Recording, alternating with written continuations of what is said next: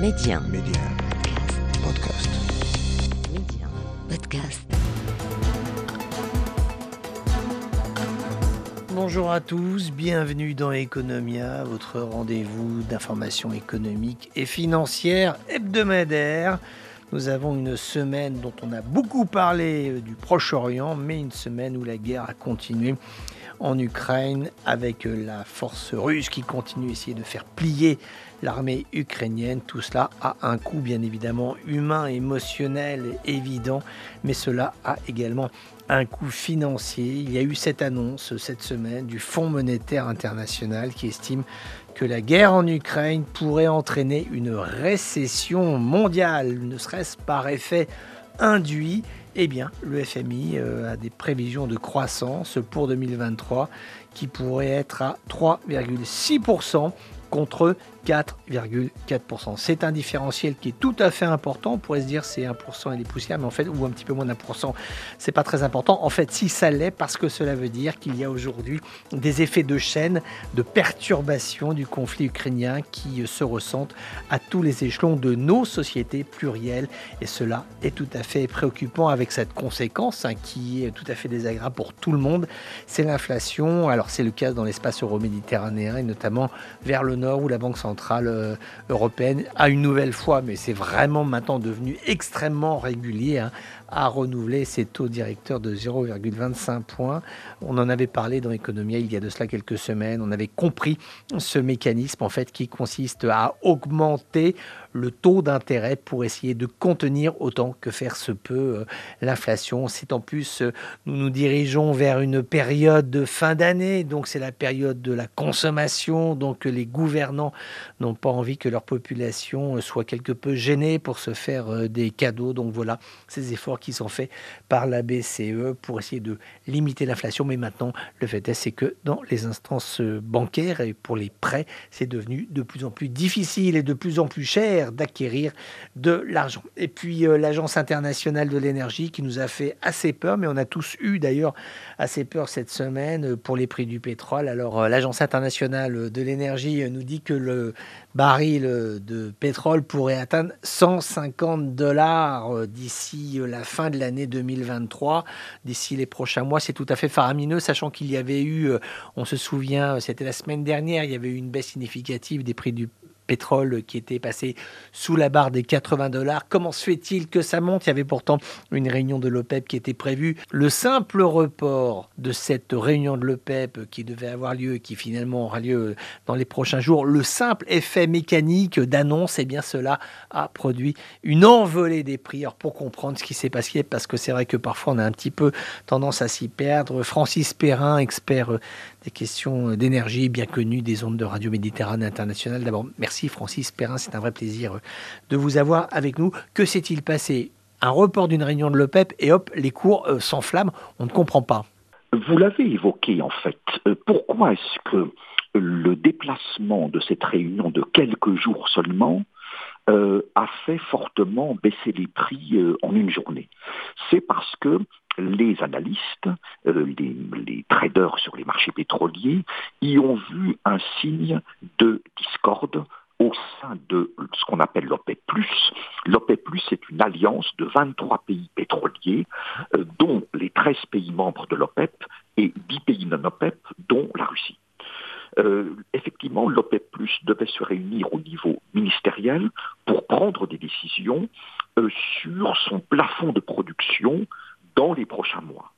Et dès qu'il y a des signes de dissensus, rappelons que à ces réunions, euh, les décisions doivent être prises par consensus. D'accord. Donc il faut que 23 pays soient d'accord, ce n'est déjà pas évident en mmh. temps normal. Mmh. Donc là, le report de quelques jours de cette réunion a été vu comme un signe de forte dissension interne à cette alliance OPEP+, et donc la possibilité que ces pays ne puissent pas se mettre d'accord.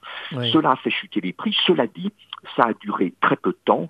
Ensuite, les prix du pétrole ont remonté. Mmh, et aujourd'hui, au moment où nous parlons, nous sommes à des prix, si l'on prend le pétrole Brent de la mer du Nord, mmh. entre 81 et 82 dollars par baril. Euh, donc on est revenu au niveau d'avant je dirais, cette, cette pièce de boulevard autour de la réunion de l'OPEP le 26 ou de l'OPEP plus pardon le 26 ou le 30 novembre. Mais Francis Perrin, aidez-nous malgré tout à, comprendre peut-être plus, précisément pourquoi une discorde, vous le disiez très justement, 23 personnes dans une même pièce, c'est pas facile de s'entendre tous, en plus sur des dossiers qui sont quand même éminemment euh, stratégiques, avec des résonances financières et politiques évidentes. Le simple fait qu'il y ait une discorde, ça fait baisser les prix. C'est là où on ne comprend pas le, en fait, euh, le mécanisme psychologique des traders, parce que nous, on est en bout de chaîne, on, paye notre essence pour la mettre dans la voiture, ça cher, ça bouge, ça monte, ça descend, etc. Où est ce, lien causal, cette corrélation entre une discorde, c'est une chose, une baisse des prix, c'est une autre chose? Quel est le lien? Alors, le lien est le suivant. Euh, en préparant cette réunion de l'OPEP, donc à 23 euh, pays, euh, il était évoqué la possibilité d'une nouvelle réduction de production qui aurait donc fait baisser l'offre pétrolière mondiale et qui aurait été susceptible de faire remonter les prix du pétrole sur le marché mondial. Euh, comme on voit qu'il y a des signes de dissension, et là-dessus il n'y a aucun doute, alors ensuite il faut les interpréter, c'est plus compliqué, mais il y a des signes visibles de dissension, on se dit donc qu'ils ne pourront pas se mettre d'accord, donc ils ne pourront pas réduire la production. Par conséquent, les prix ne vont pas augmenter, et comme le marché attendait une éventuelle réduction de la production et augmentation des prix, eh bien on corrige le tir et les prix baissent. Mais cela a été très bref, il faut le rappeler. Absolument. Euh, ensuite, les traders ont repris euh, leurs esprits, ont relativisé un petit peu ce mm. report de quelques jours de la réunion, et les prix sont revenus à leur niveau d'avant cette annonce euh, faite par l'OPEP+. D'accord, mais Francis Perrin, quand on ouvre un livre d'histoire, on va même l'ouvrir sur les pages les plus anciennes.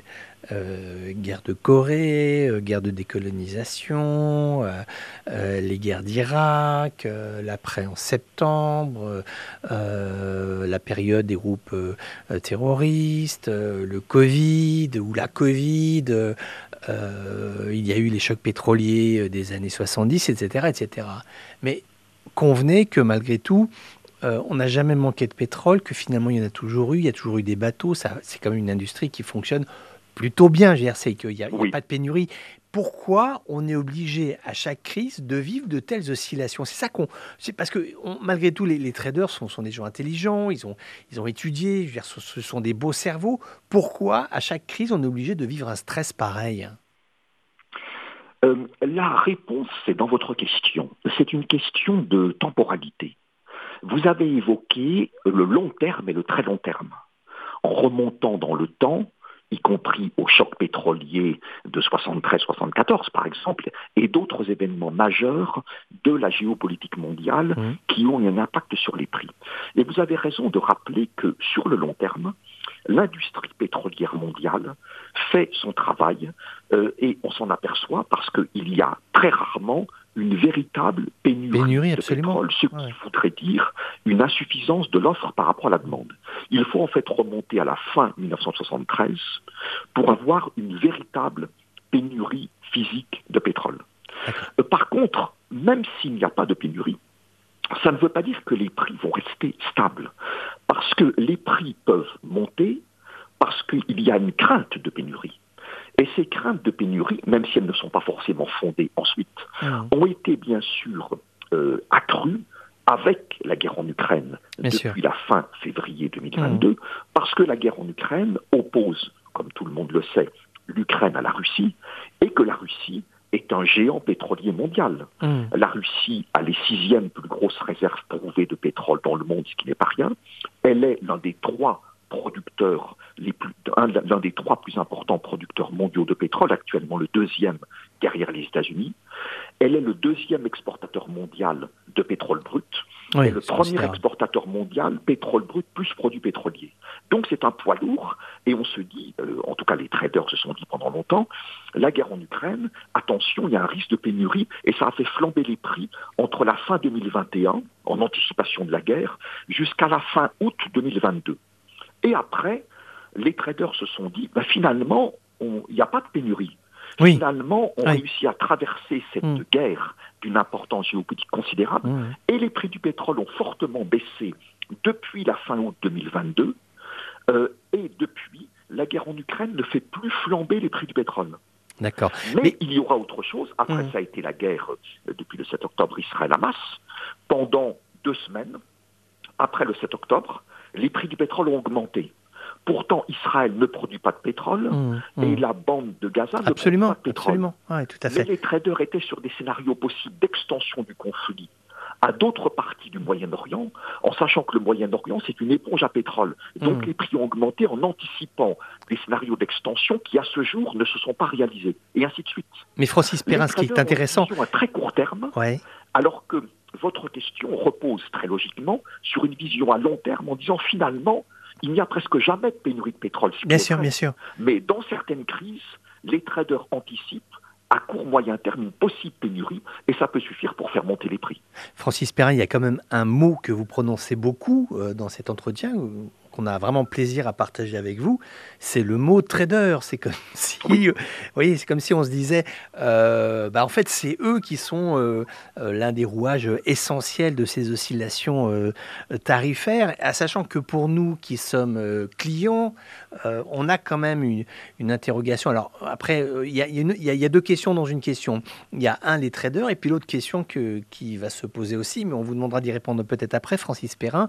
C'est comment se fait-il que quand il y a des hausses de pétrole, bah, c'est répercuté à la pompe très rapidement.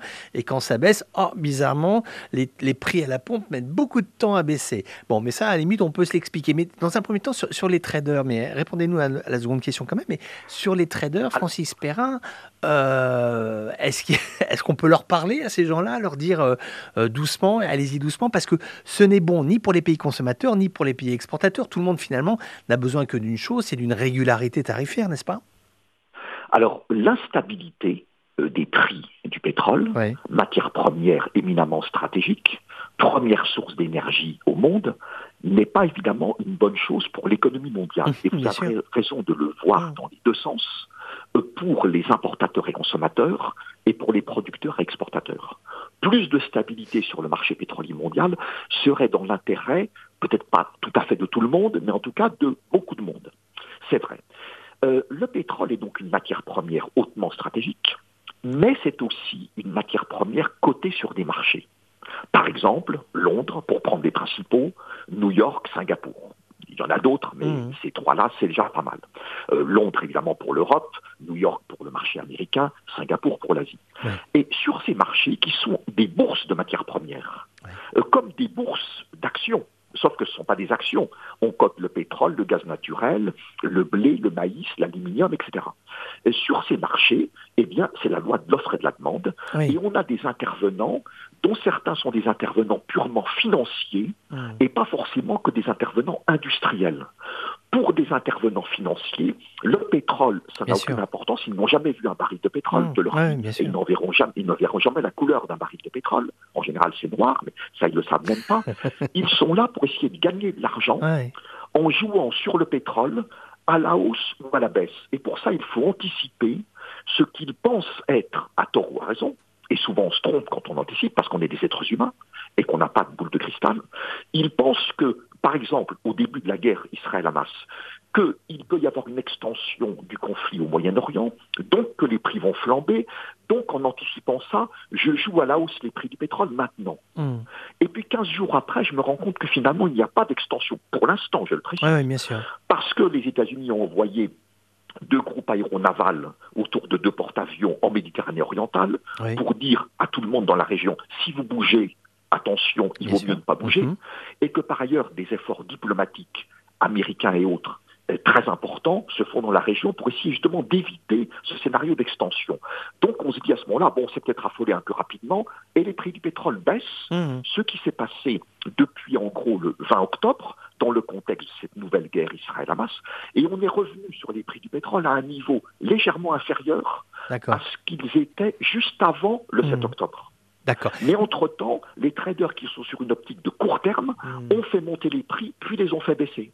D'accord. Mais euh, Francis euh, Perrin, au, risque euh, peut-être de, complexifier la chose, mais, mais dites-nous, le monde tel que vous nous le décrivez, le monde du pétrole, tel que vous nous le présentez, vous allez nous apporter des éléments additionnels, ces équilibres, ces marchés, offres, demandes, ces tarifications, l'OPEP en tant que tel, l'OPEP ⁇ pour l'instant, tout cela vit sans interférence avec l'autre économie de l'énergie qui est l'économie électrique, c'est-à-dire euh, se tourner vers euh, donc des économies dites plus, plus vertes. Bon, enfin, bon, encore sur l'électrique, il y aurait beaucoup de choses à dire quand on parle d'économie verte.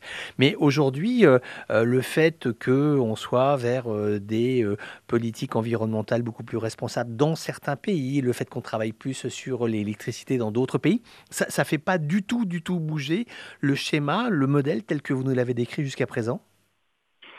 Si je dis que nous sommes dans un monde très complexe, ce ne sera pas vraiment un choc pour vos auditeurs. Mais c'est pourtant vrai.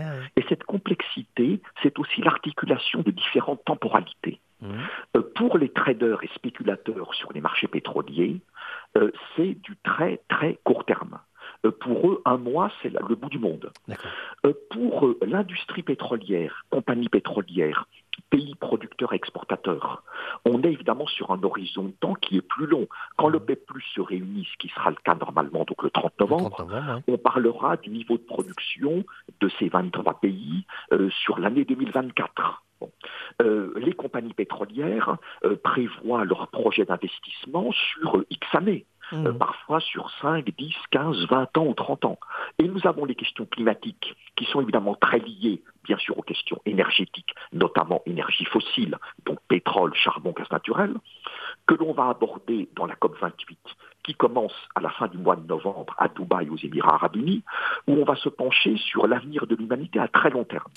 Et la difficulté, c'est comment réconcilie-t-on mmh. ces différentes temporalités, mmh. toutes liées au pétrole et à l'énergie, mais euh, qui n'ont pas forcément de communication les unes avec les autres. D'accord, absolument. Mais cela dit, on a...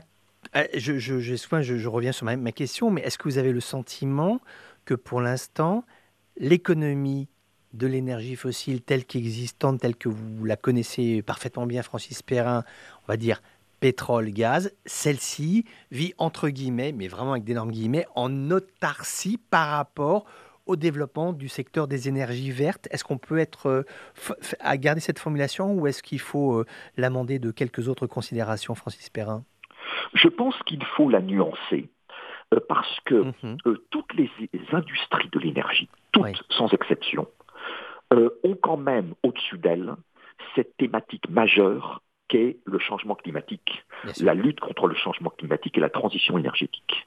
Et personne dans le monde de l'énergie y compris les trois énergies fossiles, pétrole, charbon, gaz naturel, par ordre décroissant de consommation mondiale, ne peut dire, moi, je ne m'occupe pas de ça. Ce n'est pas possible. Ça a été possible pendant un certain temps, euh, trop longtemps malheureusement. Euh, aujourd'hui, notamment si on veut prendre une date depuis l'accord de Paris comme 21 décembre 2015, ce n'est plus possible. Mhm. Les pétroliers, puisque nous parlions d'eux, les compagnies pétrolières, intègrent dans leur stratégie à long terme la question du changement climatique. Alors ensuite, on peut dire que c'est pas suffisant, c'est pas bon, mais en tout cas, elles mhm. l'intègrent en disant, par exemple, les, plus grandes compagnies pétrolières qu'on appelle les, fameuses majors, hein, les plus grandes compagnies internationales privées, de l'industrie pétrolière, nous disent par exemple, moi je pars de l'accord de Paris, et je vais vers la neutralité carbone à l'horizon 2050. J'intègre ça dans mes stratégies et voilà comment je vais faire pour atteindre, pour moi ExxonMobil, moi Shell, moi BP, moi Total Energy, moi Chevron, cette neutralité carbone. Aujourd'hui, il n'est plus possible de ne pas intégrer cette dimension de la transition énergétique pour n'importe quel acteur énergétique dans le monde, et c'est une bonne chose. Ensuite, évidemment, il faut regarder de près Comment ces acteurs le font? Est-ce que l'on pense que leur stratégie sera de nature à permettre l'atteinte de cette fameuse neutralité carbone euh, à l'horizon 2050, donc à la moitié du siècle, qui est l'objectif de l'accord de Paris hein. L'accord de Paris, c'est neutralité carbone dans la deuxième moitié du 21e siècle. Donc, euh, symboliquement, à partir de 2050. Donc, voilà cette dimension du mmh, mmh. changement climatique est devenu absolument capital. Ça ne veut pas dire forcément bien traité, suffisamment traité, que les efforts sont à la hauteur. On peut faire plein de critiques là-dessus, mais plus aucun acteur énergétique ne peut négliger au XXIe siècle cette dimension de la transition énergétique. Mais justement, mais ce qui est intéressant, c'est sur l'emploi qui est fait du mot transition. C'est vrai que beaucoup d'entre nous avons compris le mot transition comme étant le mot remplacement, c'est-à-dire euh, fini le pétrole, le gaz et le charbon, et on va passer au tout électrique. Et en fait, c'est pas, enfin, le mot transition, faut le respecter et l'utiliser parce que tout le monde l'utilise, mais on a, c'est un peu peut-être, faudrait-il parler, je sais pas, d'une sorte de, de rééquilibrage, d'une redistribution des équilibres énergétiques et des investissements dans ce secteur, parce que le mot transition, souvent, on a eu, on a tous cru que le pétrole s'était terminé, ça appartenait à l'histoire, euh, allée du euh, fin, fin 19e, 20e siècle, mais en fait, c'est pas tout à fait le cas. Nous sommes au XXIe siècle et le pétrole est toujours l'énergie numéro un, devant le charbon numéro 2, devant le gaz naturel numéro 3.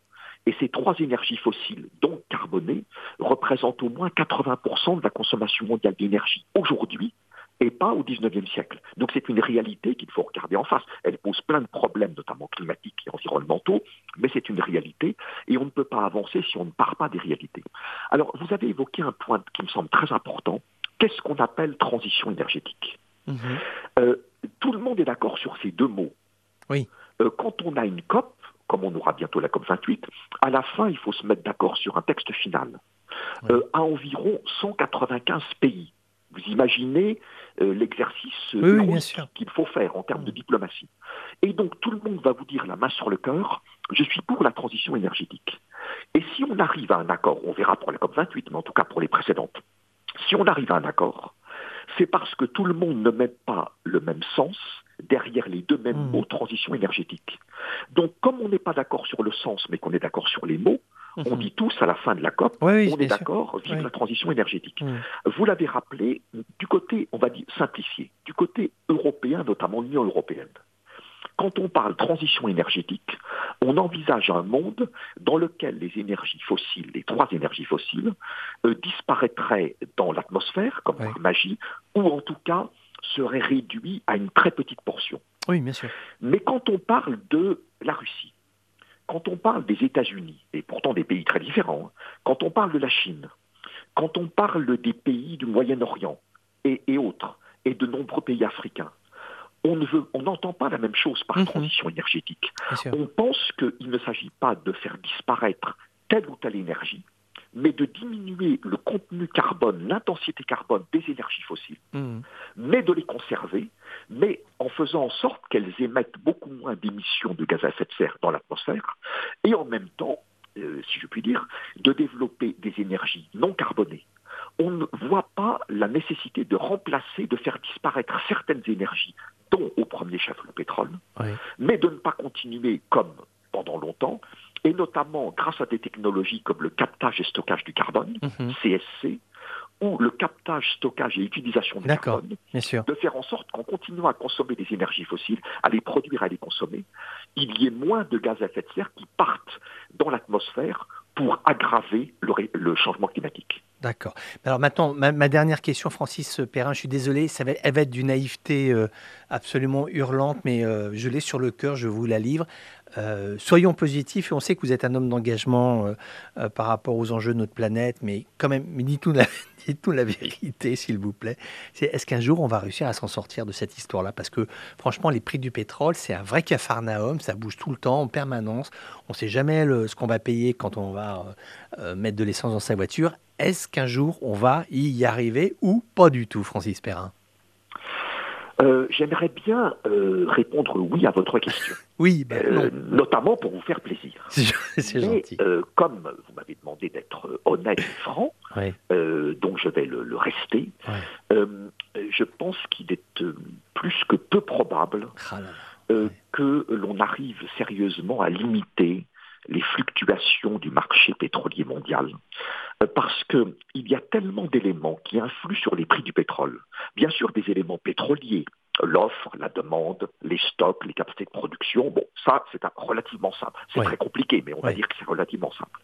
Et puis, il y a l'évolution du dollar, hum. puisqu'il y a souvent ah une relation inverse entre le cours du dollar et les prix du pétrole il y a l'économie mondiale. Mhm. Si l'économie va bien, on consomme plus de pétrole, donc ça a tendance à faire monter les prix.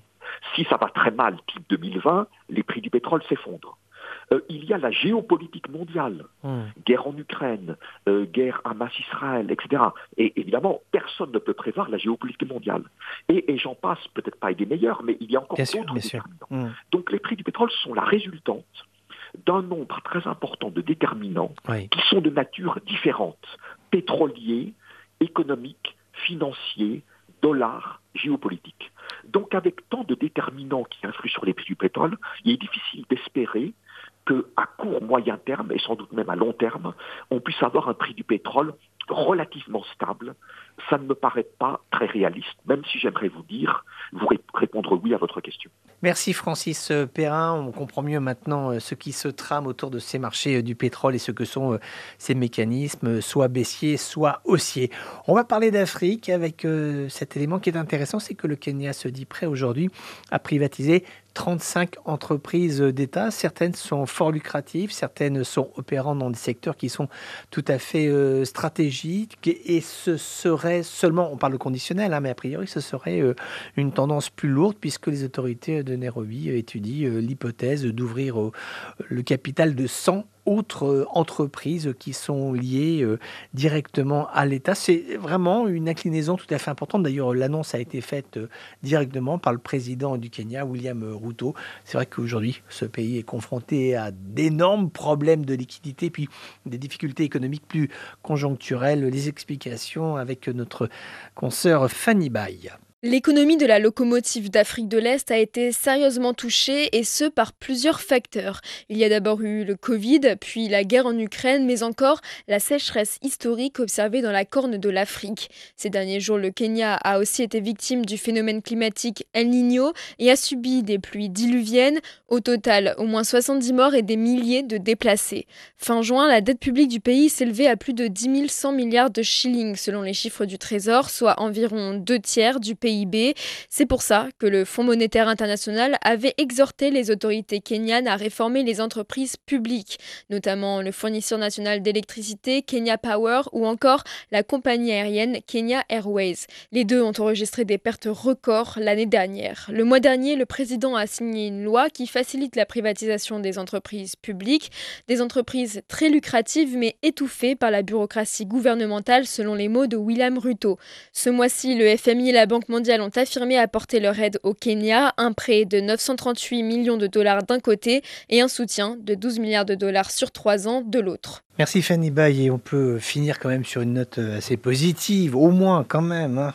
On va parler du monde de l'entreprise et du monde de l'informatique avec la firme Apple qui finalement s'en sort plutôt bien euh, au cours de cette année 2023. Euh, Ce ne sont plus les chiffres que l'on a connus euh, il y a de cela 3-4 années, mais ça commence quand même à, bien fonctionner et à s'ouvrir sur le marché indien. C'est là où une nouvelle usine va être créée. Ce sera dans l'état du Tamil Nadu et cette usine produira des iPhones et d'autres produits de la gamme Apple. Voilà, c'est la fin de cette nouvel épisode d'Économie. Je vous souhaite une excellente semaine à tous à l'écoute de Radio Méditerranée Internationale.